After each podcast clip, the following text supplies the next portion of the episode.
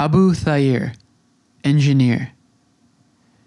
During the first few days of the revolution, we weren't careful, and we brought the wounded to the government run hospitals. In the morning, we'd take an injured person to the hospital with a gunshot wound in his leg. That night, we'd return to find him dead with a gunshot to the head. Guys would die, and they'd force their families to say that their sons had been killed by terrorist gangs. So we created field hospitals. A friend of mine donated his house and transformed it into a place to help the wounded. There were doctors and nurses, and young women and men volunteered to help. If the regime caught them, it would kill them. Sometimes when people arrived, they were already dead. Sometimes people would die in front of us, and we couldn't do anything because we didn't have bandages to stop the bleeding. Sometimes someone died at night, and we couldn't bury him until the morning. Because of the electricity cuts, we might not have ice to put on his body. The smell would be terrible. There was a man called Jobber, and his mission was to go around and find ice from other people in the city. He had a motorcycle, and sometimes he would travel long distances searching for ice. And then Jobber was killed, and we couldn't find any ice for him.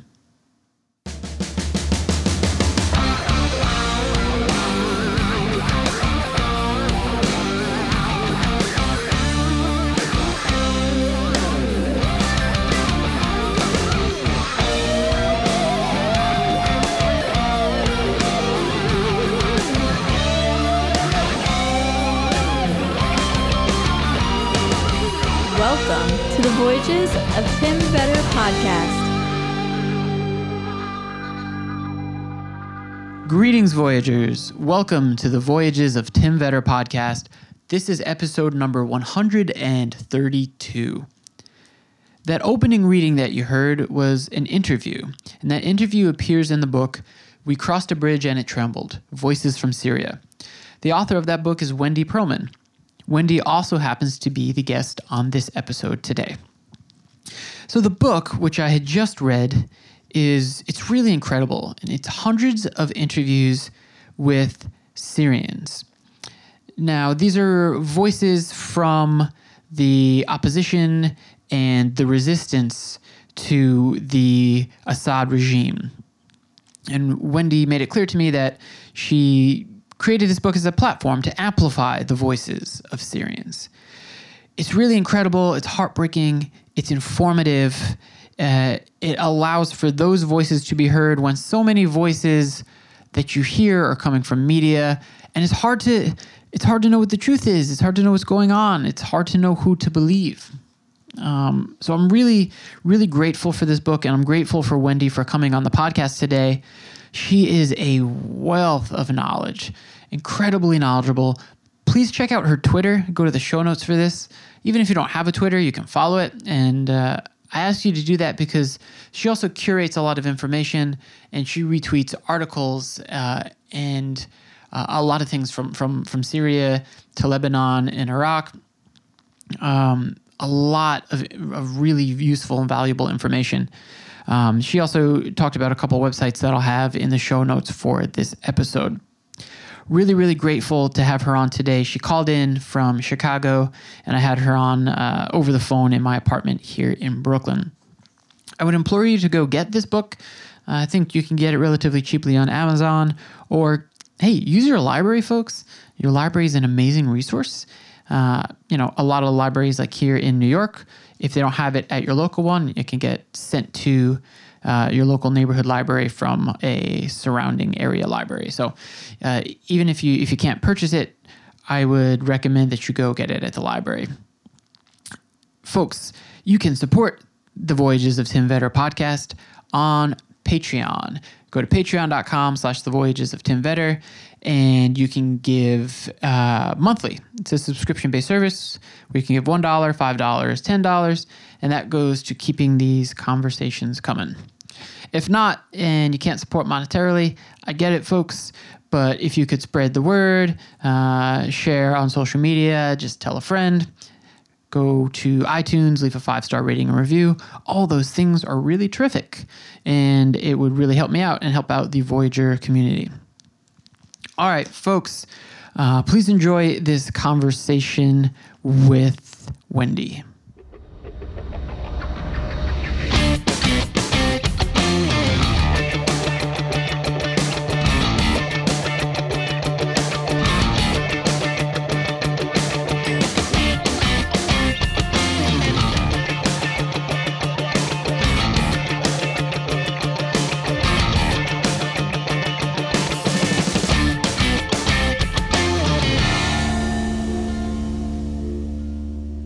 Well, first of all, Wendy, thank you.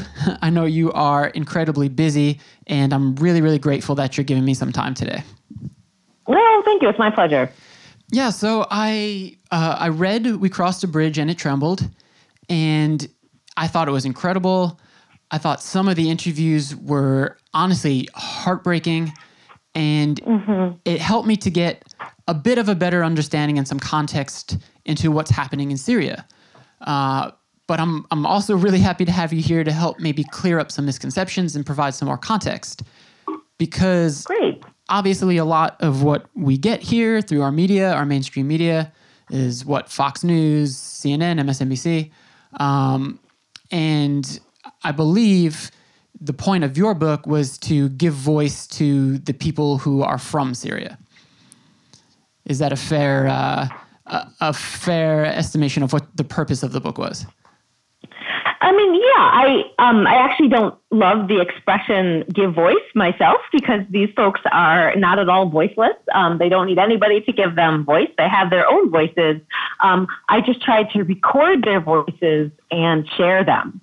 So um, there are some Syrian activists who say, you know, nobody needs to give us voice. You just need to pass the microphone um, so our voices could be heard more loudly. So I thought in in those terms, sort of an act of solidarity that I was lucky enough to listen to some of these voices and wanted to capture them to share with other people around the world who maybe have not been uh, listening or had the chance to listen in the kind of depth I did. Ah, interesting. Okay, thank you. Yeah, so you're serving to to amplify those voices, if you if you will. Precisely. Okay, great. Precisely. So, Wendy, where did your interest and education into uh, the Middle East and Syria? Where did that begin? So I did a college semester abroad in Morocco in North Africa. Um, I had no previous background in Arabic or the Arab world or the Middle East. It was actually my first ever trip outside the United States. And when it came to be my junior year in college, I wanted to go somewhere new and different. Um, and I ended up going to Morocco and there began studying Arabic. I lived with a local family. Um, I experienced a month of Ramadan and um, I kind of got my introduction into politics in the Arab world and have basically been doing it ever since. So that was the mid 1990s. Um, I returned to North Africa several times. I uh, ended up doing a PhD in political science with a focus on the Middle East. Um, after many trips to North Africa, went eastward and uh, found myself in the West Bank um, and uh, wrote a book of interviews with Palestinians. Uh, did my PhD with a focus on Palestinian politics, and um, uh, yeah, have been have been doing it ever since. Yeah, and I believe that you made note in the book that one of the things that made your interviews really effective was the fact that you didn't have to go through a translator and you could have a more authentic conversation with someone by speaking in Arabic. Is that fair to say? Yeah, I think it was really important. And, um, you know, my Arabic gets rusty sometimes over the years, but I've been studying it for over half my life and dedicated many, many years to being able to do research in the language. And uh, interviewing is a tricky thing, but I think there's something special when the interviewer is able to look the interviewee in the eyes and vice versa. And there's a moment of chemistry and connection. And, um, and I just couldn't imagine having uh, that type of interpersonal uh, uh, kind of bond and openness and trust that leads to a really rich conversation um, if I had to go through an interpreter or a translator. So it was uh, vital in creating the entire atmosphere of comfort that allows someone to feel uh, free and empowered and safe to share their story. That besides just the sheer linguistics of, of being able to understand and, and being able to gather nuance and being able to follow up cues, both big and small. Yeah, well, it, it, it's apparent that that worked because, um, again, these are some really amazing conversations in this book. And I want to I want to provide a little bit of context. So I'm going to ask some questions that probably you've answered a million times, and I'll say at the outset, uh, I apologize if I'm ignorant on any of these issues and and come across uh, incorrectly. Um, so don't, don't, don't feel bad about. Uh, don't apologize. you should never apologize for asking a question. Um, you know, no questions are wrong, and and it's it it can be a confusing situation, and um, I think it's terrific to ask ask okay. questions. So no apologies needed. All right, perfect. Um, so in, in um, maybe kind of a broad sense, is it fair to say that the current situation that we're looking at while it has uh, a very long history, and you may note that you know Syria existed or the region existed long before uh, anyone from the Assad family, uh, the current uh, revolution and and even crisis that we're looking at, is it fair to say the starting point was when the Arab Spring was happening, and resistance began in in 2011 in Syria, and uh, Bashar Assad's regime attempted to suppress that movement. Is that fair to say? You know, I would start this story personally in, in 1970. So okay. for sure the, the revolution and the uprising began in 2011. But to understand 2011 Syria, you need to know what people were revolting against. And for sure, Syria there has a millennium of history um, and uh, as, as, a, as, a, as, a, as a place with a, a, a, crossroads of civilizations and some of the longest inhabited cities and, and active markets in the world. But the Assad regime came to power in 1970. And I think that's where it's important to begin the story. And that's actually where the book begins.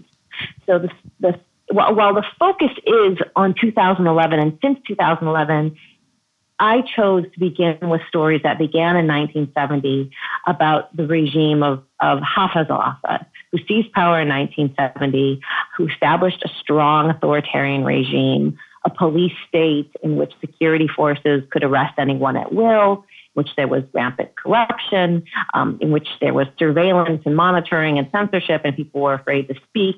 He created the entire system. And then he died in, in the year 2000, and his son Bashar took over in 2000 mm-hmm. and basically continued the same system. There were some some nuances and new elements of of his rule from 2000 to 2010.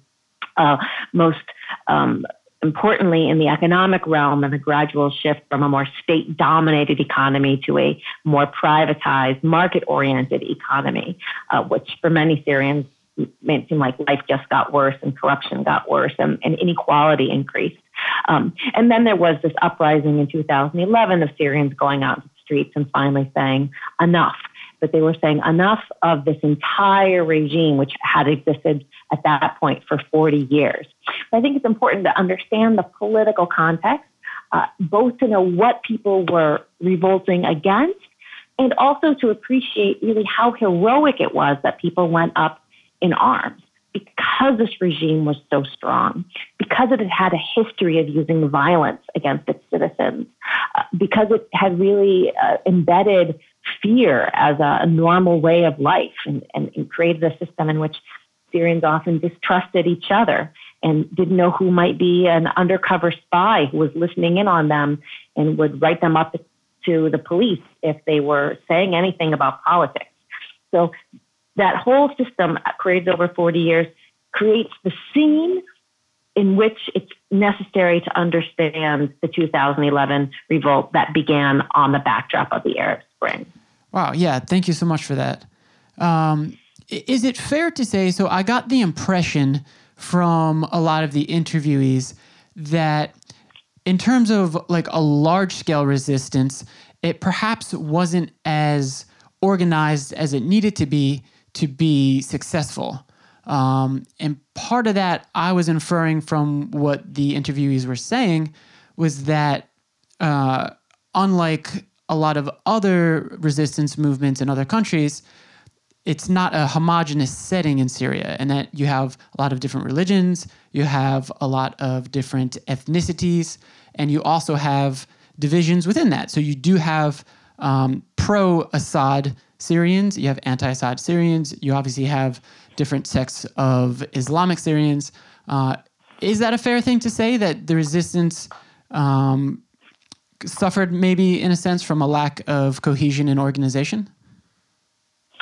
Um, here again, I, I, think I would differentiate between two different issues. Okay. One is the organization of the, the movement as a protest movement, organization, leadership, goals, structure, and so forth. And the other is the heterogeneity and diversity of the population. So uh, I'd say these issues are, are one and two, and they might be um, interrelated and mixed, but I see them as largely distinct. So the first issue is about the organization of the movement. Right now, there are mass protests happening in Iraq and Lebanon as we speak in early November 2019. Um, and there were protests throughout the Arab world in the Arab Spring. And this question of whether, to the degree that they were organized, was shared across the protests. Largely, these were spontaneous protests some people call them leaderless movements across the Arab world, um, in the sense that the, these protests were not being organized from above by political part, for the most part, by political parties, by labor unions, and so forth. They largely took traditional structures of politics by surprise, mm. and millions of young people and then people from across society went out in the streets people who maybe had never participated in politics before. Um, information spread from uh, word of mouth and social media, and people went out into the streets demanding change. Um, and then these large mass movements were facing incredibly organized structures of power presidents, armies, entrenched single party regimes, other political parties, and so forth. So it's hard for a mass, somewhat spontaneous social movement to be effective against these um, very organized instruments of power. And one of the reasons why these movements were sort of mass social movements um, that were not really organized from above or um, or organized effectively by many structures from below is because they were coming in authoritarian contexts in which it was literally impossible to organize. Mm. In Syria, you know, it was illegal for more than five people to gather. You had to get approval from a security force in order to gather. People had to get approval from a security force to have a wedding. Any kind of gathering of people was seen as potentially uh, dangerous and subversive by the regime. the regime did not allow people to gather. It did not allow independent political parties. It did not allow independent unions or sports clubs or civic spaces. Literally, people had no space to come and gather and organize. Um, so, in that setting, how do people make a revolution? You know, it began with small groups and then people went out, and and um, and then it was I think really remarkable the degree to which in Syria people did begin to organize. Um, in Syria, the main unit of organization were called local coordination committees mm-hmm. or some CPS. They formed spontaneously at the neighborhood level in order to keep protests going. Once protests got off the ground, committees formed to keep protests going. They had to, you know, rally people and say, we're going to have a protest on this day or that day. They had to make banners and signs. They had to get PA equipment and microphones for the demonstrations. They had to hide that PA equipment in a in a careful way because if the police found you with a microphone, it would probably arrest you on charge that you were involved in demonstrations. Um, then, as soon as the the regime started responding to peaceful protests with violence, shooting, arresting, and so forth, these local coordination units had to um, provide aid for people. They, they formed their own underground hospitals when it became too dangerous to go to public hospitals. They um, got in food and medicine for areas when they became under curfew and siege. They would hide people who were who couldn't sleep at home because if they did, the police would come and get them. So you formed all sorts of, or they formed all sorts of spontaneous new forms of organization, without which it would have been impossible to sustain this uprising. So organization forms of organization were created, and the proof of that is that this organ is that this uprising endured it would have been over in a matter of days or months if people didn't come up with organized solutions to um, the problems uh, that sustained revolts presented themselves. So, to, so to sum up there, on, on the one hand, the, the people were working with the enormous um, disadvantage of not having a pre-existing history of civil society organizations that could step in as natural leaders of an uprising because those were totally prohibited, crushed, decimated, and were not allowed to exist in the authoritarian system. Despite that, people came up with their own ways of organizing, but they were up against the tremendous odds of an entrenched regime, a strong army, strong police and security forces, um, and a regime that had been figured out a way to sustain itself over decades. So that's all, so that's just actually the tip of the iceberg of the question of organization, which is a really complex one in the study of, of social movement. I would say all of that exists independently of the question of the heterogeneity of the population, because the organization question is more a classic question of how do social movements organize in the face of tremendous odds, and especially in authoritarian and illiberal contexts in which there's uh, you know such constraints on on the typical organizations that that that organize dissent. So, the, the question on heterogeneity is complicated. Syria is, is what some call a, an ethnic mosaic, in which the majority of the population is Sunni Muslim Arab, um, and maybe 60, 70, 75%. There, there are no firm numbers and it's hotly contested. Um, some 10, 15% of the population is Alawite, which is a, um, a uh, an offshoot of Shi'i Islam. The Assad family is from the Alawite religious minority. Um, similar numbers are Druze, another uh, a smaller Muslim um, community.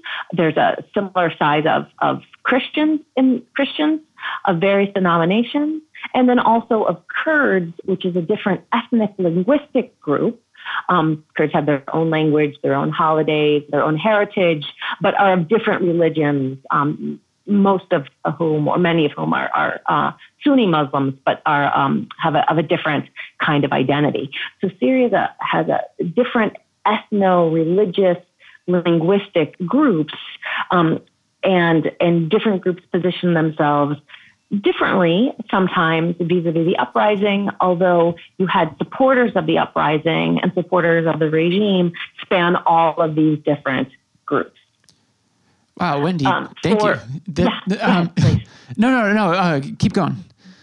Okay, good. So, I mean, it's, it's a bit complicated because the Assad family is from this Alawite uh, minority, and it has traditionally presented itself, this for the course of decades, as a kind of protector of religious minorities in Syria, um, saying, you know, we're from a religious minority and, and we protect the secular national character of the country.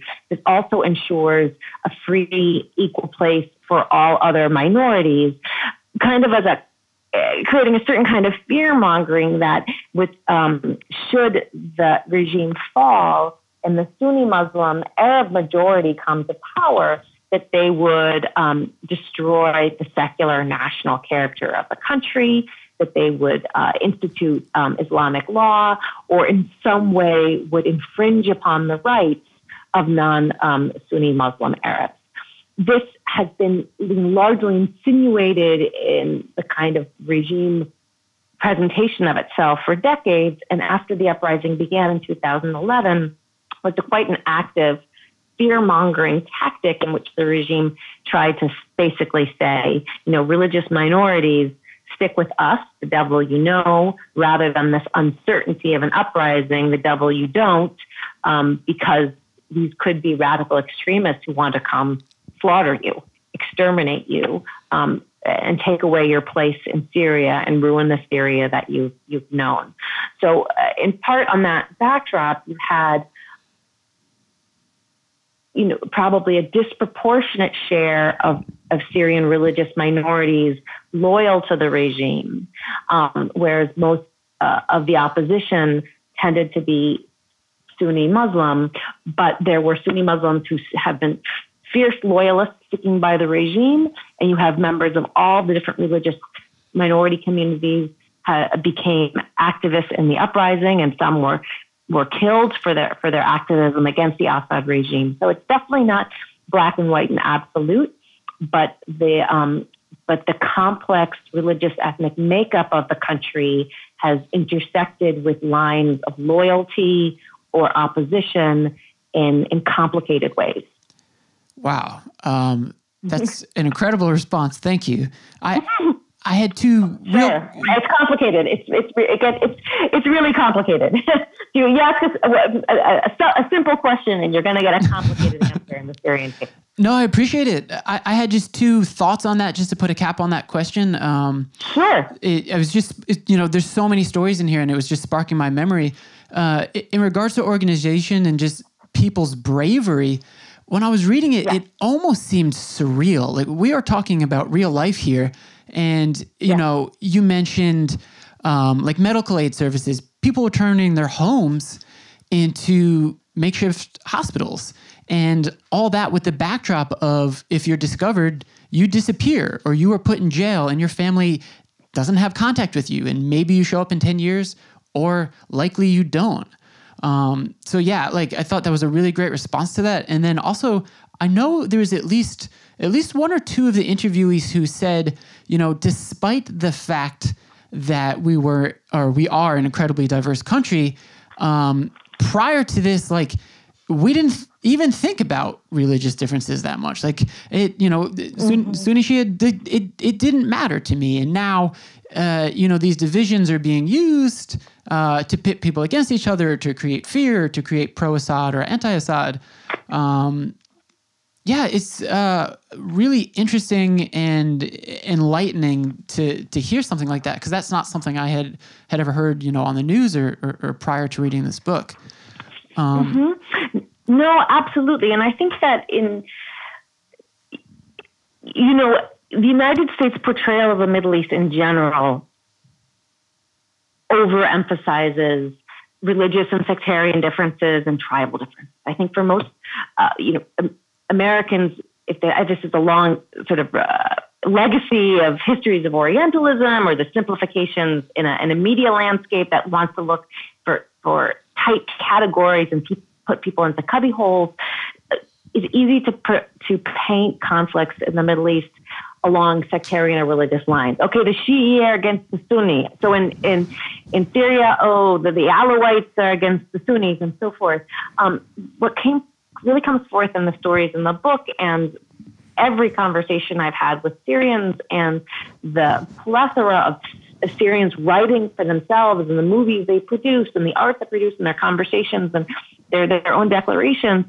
And you know that this conflict is fundamentally about uh, about power and accountability, about the quest for change and those who are willing to do anything to hold on to power. It's it's about the people and the regime. It's about those who who have power trying to hold on to it, and citizens wanting basic rights, basic liberties, and a better lives for themselves and their families. And to paint this about religion or about ethnicity or about which group versus which group is to fundamentally misunderstand a conflict that's about citizens and an abusive state. Wow. Um, thank you. I sure. am going to give a thought and then I'm going to read. There's one interview that's a half page uh, on mm-hmm. pa- page 160 of, of, your book. I'd love to read that. So I'll give a thought, I'll read sure. that, and then I, I, would love to hear from you. Um, Great. Again, I'm not a scholar on these issues. Uh, but don't worry. Don't worry.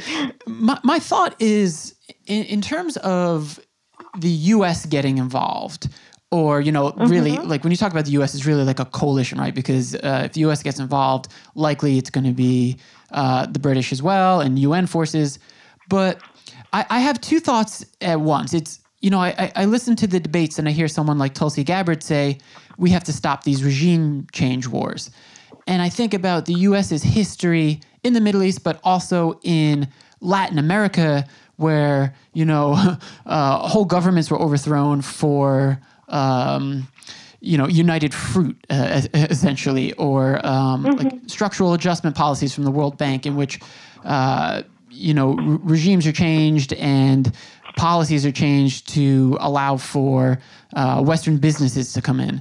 And I think, like, yeah, those things are not necessarily what I want my government to be doing around the world. Mm-hmm. But then at the same time, you hear about you know these atrocities, and you read the stories in this book, and you think, my God, is somebody going to step in here and like and help? And you mm-hmm. you saw a lot of people saying that in this book. Like we anticipated the U.S. and the UN coming in, and at, at, at one point, yes, finally we think they're here, but then nothing nothing changed. And where are they? Mm-hmm. Um, mm-hmm. And I want to just read this one interview because it is, is honestly, it's crushing and it's poetic. And uh, I think it maybe makes this point I'm, I'm trying to make. And so this is on page 160. Mm-hmm. So everybody go get the book and read it. But this is Abu Faras. And he says, For every action, there is a reaction. When the regime is mm-hmm. killing in this way, people become what we call jihadists and you call terrorists. I swear to God that I have nothing but respect for you, regardless of your ethnicity, religion, or nationality. But when my sister is arrested and they rape her, I have no problem entering any place in the world with a, with a car strapped with explosives. Because no country in the world is paying attention to me. Not a single one is doing anything to protect any fraction of the rights that I should have as a human being living on Earth. I'm not saying that the conscience of the international community is asleep. I'm saying that conscience doesn't exist at all. Um, so, can you maybe give a synopsis of uh, the U.S.'s involvement or lack thereof in this? Yeah, no, absolutely, and I, and and you you you know you began this question I think in a very on point way, which is something that you know has the pulse of the American people of um, a sense that you know we are we have gotten involved in um, other countries in regime change ways for all sorts of bad reasons, that those have been, had bad intent, they've had disastrous consequences. Uh, you know, we got involved in Afghanistan, we got involved in Iraq. I think many Americans see those as having been disastrous wars. And by the time we got to 2011, most Americans said, the last thing we want is any more involvement in any kind of war in, in, the, in the Middle East or Muslim world. Um, and not all cases of American involvement are the same. What, what people were begging for in Syria, and uh, including the man whose, whose, words you just read, um, was not for the U.S. to launch a regime change operation. This was not a U.S. initiated war. This was not a, a U.S. mission this was a Syrian initiative. It was from the grassroots of Syrians themselves launching a brave, nonviolent, totally popular grassroots rebellion against their own government because they wanted to be free. Because after decades of living under an oppressive, corrupt, brutal rule, they wanted to be citizens. They wanted to choose their own government. They wanted to not be arrested without charge and thrown into a prison and tortured to death. This was a Syrian crusade for regime change, for Syrians to change their own regime, which had been oppressing them for so long. And they rose up bravely and nonviolently, and they were met with horrific violence from a government that literally said that and did that they were willing to destroy the whole country if that's what it took to keep Assad in power. So the regime responded to protests bullets. They they responded with arrests. They responded with torture. They responded rape. They responded eventually with artillery and mortar, and then aerial bombardment, dropping bombs from above. What can civilians possibly do against bombing from the sky? And then, as we know, they also responded with chemical weapons. And the question then for the United States was will we all step in to take a stand for civilian protection, to protect in some way these defenseless civilians from being slaughtered? Or do we stand on the sidelines and do nothing? That's what I see the debate or the, the question before the United States as having been. Do we get involved in some way to prevent Syrians from being killed by their own government? Or do we essentially allow them to be killed by their own government by not getting involved in an active way. For me, that question is totally different than should we get involved in regime change operations? Mm. This was a question for me of civilian protection, of support to a population that was otherwise up against a tremendously unequal fight. They were civilians using what means they could against a regime that had a full army and that also had the concerted backing of Russia, of Iran, of Hezbollah and so forth.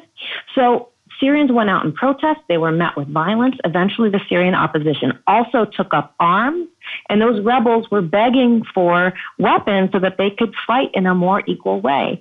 And various countries did get involved, sending weapons to the Syrian opposition, but there was never in the way that would be organized, that was concerted, and was fully committed um, in comparison to the, the full organized um, to the death sort of support that Assad got from its allies.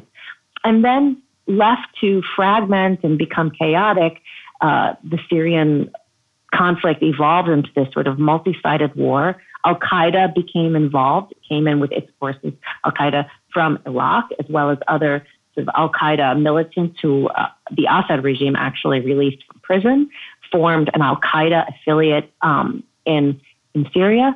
From there emerged the organization that came to be known as ISIS. And soon you had all sorts of different groups with very radical agendas that came, that took advantage of the cracks of the Syrian conflict, but were not representing that original revolutionary movement against the Assad regime, which is why you had Syrian uh, revolutionaries say, you know, we're fighting on, on two fronts or more than one front. We're fighting the tyranny of Assad on the one hand and the tyranny of ISIS or other extremist groups on the other. And the United States essentially abandoned these folks in the middle to be quashed, to be crushed, and to be killed. Um, this is not a regime change war. This is a question of, of the, the obligation to protect civilians or uh, not fulfilling that obligation. Wow, that actually makes a lot of sense and provides a lot of clarity. So I appreciate that. Um, obviously, the, the big thing that's been in the news lately is the U.S. pulling troops out or relocating troops to Iraq, uh, which leaves the Kurds that we armed as allies uh, vulnerable. Mm-hmm. Can you can you provide a little bit of context about what this is and, and what's happening? Yeah, it's a really confusing situation. So, um, when the United States did finally become involved in Syria in, in 2014, it was not to fight the Assad regime, it was to fight ISIS. So ISIS emerges as this jihadi group. It's able to uh, conquer and govern the territory in northeast Syria and in Iraq and declares itself um, the Islamic State as an entity. And the United States becomes involved in the um, in Syria to lead a, a, bombing campaign to destroy the Islamic State as an entity. Um, but the Islamic State it was, you know, it's difficult, would be difficult to achieve that military mission only by bombing from above. It needed local allies on the ground also to serve as uh, a ground force to also fight ISIS from below. And um, when we we became allies in that respect with the, with Kurdish dominated militias. So as Syria began to fragment and all sorts of different groups got, got arms, the, the Kurdish population in the, the northeast of Syria, where the Kurdish population had traditionally been concentrated, also Kurdish groups formed militias to um, and, and armed groups to sort of stake out some of their interests. Um, again, that don't necessarily represent all Kurdish civilians, but Kurdish political groups that wanted to to expand some sort of Kurdish autonomy, or at least govern their own territory, or or defend their own populations, or so forth, formed formed militias. And when we were coming in with this anti-ISIS kind of a, a mission, we formed a partnership with Kurdish groups on the ground, um, which eventually sort of uh, united into a broader front called the Syrian Democratic Forces. Um, that were dominated by these Kurdish groups that also contained non Kurdish groups, so they were both Kurdish and Arab, um, in a group called the Syrian Democratic Forces, and those were our formal ally with which we worked in the fight against ISIS. So as that fight against ISIS succeeded and ISIS as a caliphate or as a proclaimed state crumbled, ISIS still exists as cells and as fighters and as an idea, but as a governing entity crumbled, um, the group on the ground that effectively came to govern the territory that had once been ISIS were these groups, Syrian Democratic Forces, led predominantly by, by Kurdish groups, which have come to dominate about one third of Syria in, in, in former ISIS areas and, and, and others. Um, and since ISIS's fall, then they've governed these territory. There were about 1,000 U.S. Um, personnel also in this territory to support and train the Syrian Democratic Forces. Some were special operatives, advisors, and so forth. So, um, U.S. military uh, analysts always said this was an extremely small U.S. military operation, just a thousand servicemen, who, by the way, had no uh, deaths and fatalities. The Kurdish led forces lost something like 11,000 fighters in wow. the fight against ISIS. We didn't lose any. We were bombing from above, and these others came in as supporters. So, in terms of the number of people, the number of fatalities, the amount of money, this is a pretty small footprint. It was a pretty small U.S. operation, but U.S. fighters there were able to help sustain, stabilize a status quo in which this one third of the country was under the hands of the SDF and Kurdish communities and others had a measure of autonomy and self government and created their own institutions to govern this territory. And one of the reasons that the U.S. presence was important, there are many reasons why the U.S. presence was important, um, in, a, in kind of creating this sort of semi-stable situation was because there are so many other players in and around the Syrian conflict that would otherwise want to take this this territory. Um, one was Turkey, which is right on the other side of the border. Now, Turkey has its own decade-long conflict with the Kurds. Some 18% of Turkey's population is Kurdish in origin. They've had a long struggle for their own cultural and linguistic rights and their own long-standing conflict with the Turkish government. In the 1980s, formed a Kurdish group called the PKK, which uh, endorsed armed struggle and even acts of terrorism to fight the Turkish government. The Kurdish group in Syria, that is the strongest group in the Syrian Democratic Forces, happens to be linked to the PKK.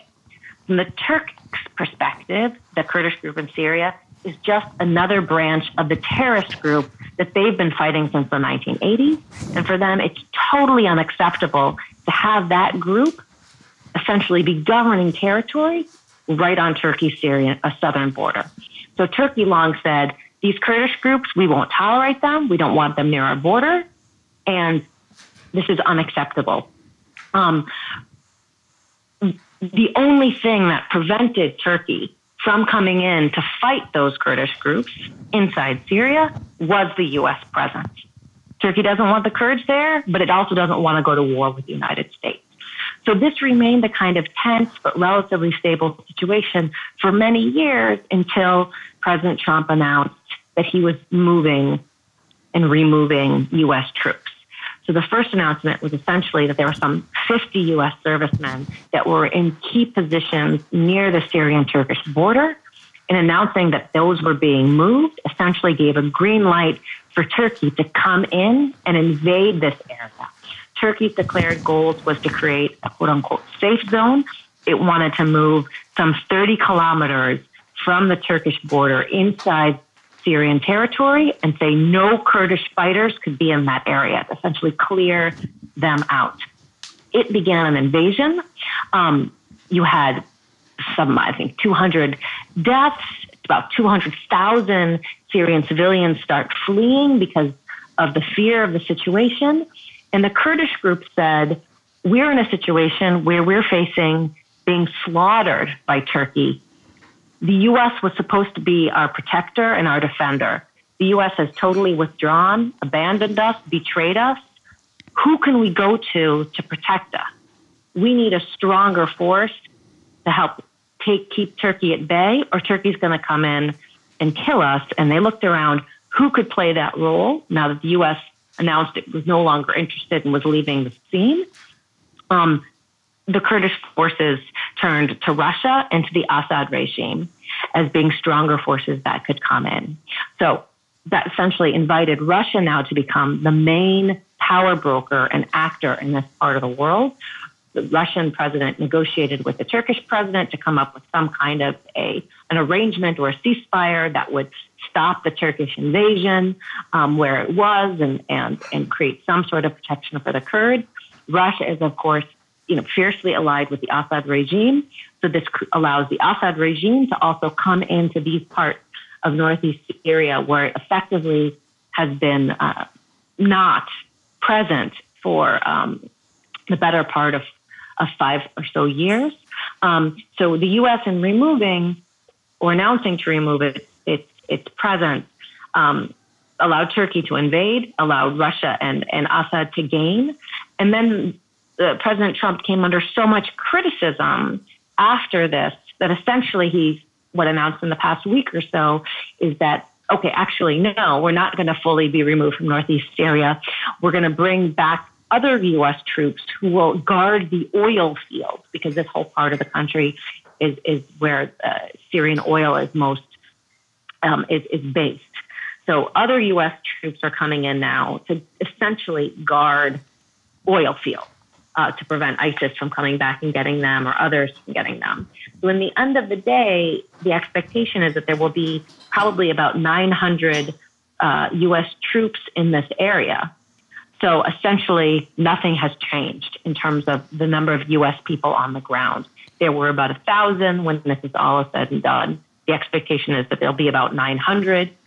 But what we did was an, was an absolute catastrophe. Um, there are deaths, there are more displacement. The, the um, experiment of, of the Kurdish led self government and autonomy in this area has been crushed. Russia has come in as the strongest uh, superpower in that part of, of Syria, as in other parts of the Syria, uh, Syrian territory and the Assad regime has gained and is poised to eventually take back that part of the country as it is gradually taking back all of the parts of the country that had slipped from its control since 2011. Wow. Uh, thank you for that clarity as well. That's incredibly helpful. Um, you have a whole section of the book in which uh, there are Syrians who are giving their perspective once they've they've left Syria. So you have Syrians who are living in camps, but you also have many stories and interviews from Syrians who have made it to Europe or, or who have made it to the United States. And those mm-hmm. are honestly they're they're brilliant. They're also heartbreaking at times. Um, mm-hmm. From simply talking about cultural differences to talking about uh, the actual journey that was taken to get to a place like Belgium or Norway. But there was mm-hmm. also, uh, it was interesting for me to read a lot of people saying, I almost wish I was back in Syria because now I'm mm. here in the US and I'm reading about this heartbreak and I'm reading about death and I'm wondering and worrying about my family and I can't get in touch and I'm reading this through the paper. Uh, and it's really, it's heartbreaking and I think it gives a really interesting uh, perspective and it gives some context to the lives of Syrian refugees who are living either in Europe or in the States. Um, but through following, you know, your Twitter, which is really wonderful and people should follow because you you you retweet a lot a lot of articles about this. Um, but I had read something about how some countries now are starting to send Syrian refugees back. Um, yeah. And I'm wondering what you know about that. And I'm also just like incredibly fearful because, again, in reading this book, even peaceful demonstrations like like raising your fist or speaking out in public or i remember this uh, this incredible one of the four women dressed as brides um, right, eh, right. what's what's what's going to happen to people that go back yeah it's um so very interesting uh, uh, one of the the Syrian or associations um, now based outside was managed to do a survey of Syrian refugees who did return to survey. Uh, sorry, that did re- managed to do a, a um, survey of Syrian refugees who did return to Syria and found that the overwhelming majority absolutely regret that decision. Mm. These are people who went back on their own. And when Syrian refugees have returned, it's typically begin, then because uh, life in exile is so harsh. You have people living in in Lebanon and Jordan and in Turkey, about 5.6 million Syrian refugees.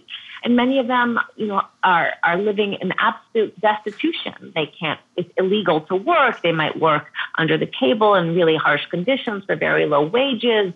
They might live in a tent or in a shack or in a storage room. Um, and many of them, their kids are not in school. And you have families who say our life is so terrible. We're, you know, we're unsafe. We're um, can barely make ends meet. Let's try to go back home. Maybe things will be better. And this survey found that from of those refugees who did that, most um, absolutely regret it. Most are trying to leave Syria again. And what they found in Syria is that it's totally unsafe this regime is just as brutal and just as authoritarian as it was in 2011, but even more so because in addition now it's vengeful. It's suspicious of everyone. Were you on the right side or the wrong side? Were you with us or against us? So there's a kind of vengefulness, um, which is make its its brutality even worse. So people who have returned talk about um, some are arrested and detained or tortured or disappeared upon arrival. There are many cases of that. Um, there are men who are, upon arrival, forcibly conscripted into the army. Syria has universal conscription. All men wow. have to serve in the army. The army is now still fighting an active war, is desperate for manpower. So any man is, is liable to just be, you know, taken away and thrown into the army and into the front lines. Um, in addition, you have a total collapse of the economy. So people can't get food, they can't get fuel. And because there's a total collapse of the economy, corruption is just through the roof because everybody's desperate. So anybody who has a bit of power to abuse, a person with a gun, a person at a checkpoint, a person with a position, is just preying upon other people to extract bribes, to coerce payments, because everybody's just in a struggle to survive. So life is, is truly um, is truly unlivable in, in, in many places. Of course, there are differences about whether the area is under the Assad regime or not, but the, all the information coming out is that those who have returned um, are, uh, have found a situation in which they regret ever having left their place of refuge. So, in the, in the past um, five or six months, and especially this past summer, there were some really scary stories coming out of Lebanon forcing um, Syrian refugees to go back, of Turkey uh, forcibly deporting Syrian refugees, of, of in Turkish provinces rounding up Syrian refugees if they didn't have the proper paperwork to live in the province where they were currently living. Many, some say hundreds, maybe up to a thousand or more Syrian refugees apparently were forced to sign statements in which they essentially uh, were saying that they were voluntarily returning to to Syria. So Human Rights Watch and other groups have documented this out of Turkey this summer. Syrian refugees were rounded up, essentially were given statements, typically written in Turkish, that someone may or may not even understand. Were forced to sign a document that said, I volunteer to return to Syria and then mm. they were just shipped over and plopped on the other side of the border. Um, there were already cases of some men who were put in a situation who then tried to sneak back from Syria into Turkey because their families were still in Turkey. Their wives and their kids were still in Turkey. And it, it, at least a handful of these cases of, of these men were killed actually as they tried to get back from Syria to Turkey. So it's incredibly unsafe. Um, as of now, I do not believe there have been any cases of European or, or um, North American or Western governments that have forced Syrians to go back. Um, but there is a huge worry among Syrian refugees that that might happen. So in Germany, for example, the, the German ministry that oversees migrants and refugees continually monitors the situation and comes up with an assessment. Is it safe for asylum seekers to be returned to Syria or not. And up until now, it continually comes up with the assessment that Syria is still, still simply unsafe. So Syrians won't be sent back. Um, but for example, the, the, the, German government has, has made the assessment that Afghanistan is safe. So you have Afghans who've tried to make it to, to Germany um, and have been sent back to Afghanistan. And some of them have been killed too. Wow. So, um, so Syrians, yeah, Syrians worry that it might just be a matter of time that not just Germany, but the world community says the Syrian civil war is over. Assad has won He's reestablished his control. Everything has gone back to normal. And now all these refugees that the world doesn't want, we can send them back home. And I think what's really important to remember, as you exactly alluded to, is the danger in Syria is not simply the bombs falling. For sure, that's a huge source of, of, of danger, and most refugees fled danger of that sort. And um, it's criminal and against international law to send people back to a place where there are still bombs falling. But even if Syria reaches a point where there are no longer bombs and chemical weapons falling from the sky, this government, this brutal authoritarian regime, there's no reason to expect that it will stop using violence against its citizens. And it will be a place that's incredibly unsafe for anyone who in any way participated in any kind of protest, for anybody who wrote a Facebook uh, post that was critical, for anybody who is related to or has a friend who was in the opposition. Um, this regime kills anybody it wants on any um, suspicion. And um, it's not going to be safe for refugees anytime soon. Wow. Um, I know that you need to wrap up in just a minute or two. So I, I want to ask sure. you uh, if somebody reads your book and they listen to this conversation and they want to stay current on what's happening, uh, what's your recommendation either for like required reading that's already been written or for sources of information and news outlets that uh, you know are reporting with accuracy? Oh, great. So I would seek out um, writing by Syrians, and that, and that is the one.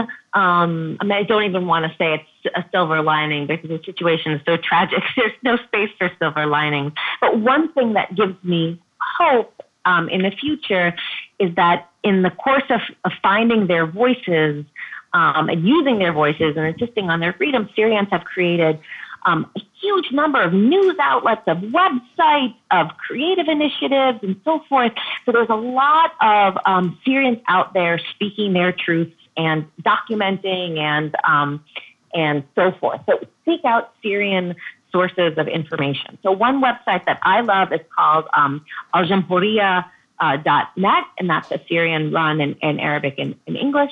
There's um, other um, outlets called One Syria Direct.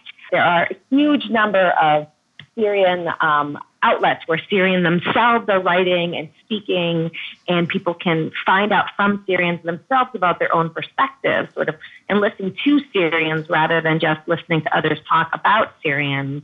Um, I think I can can come up with some suggestions that maybe you can put on the on the website with links. Um, yeah, absolutely.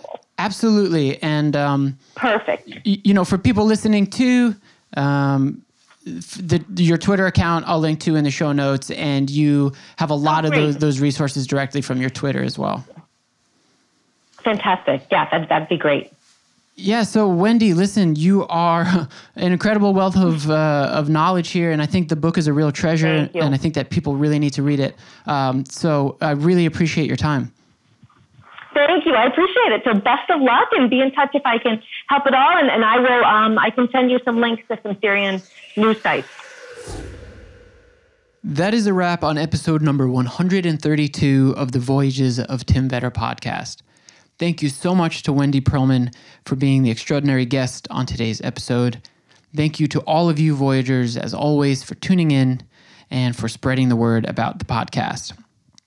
I am going to read one final short interview that's part of the book on our way out. So before that, folks, I'll say, as always, please, please, please take care of each other, and I will catch you next time. Abu Faras, fighter. My brother was kidnapped by the Shabiha. After 18 days, they sent him back to us, killed under torture. You can't imagine how he died.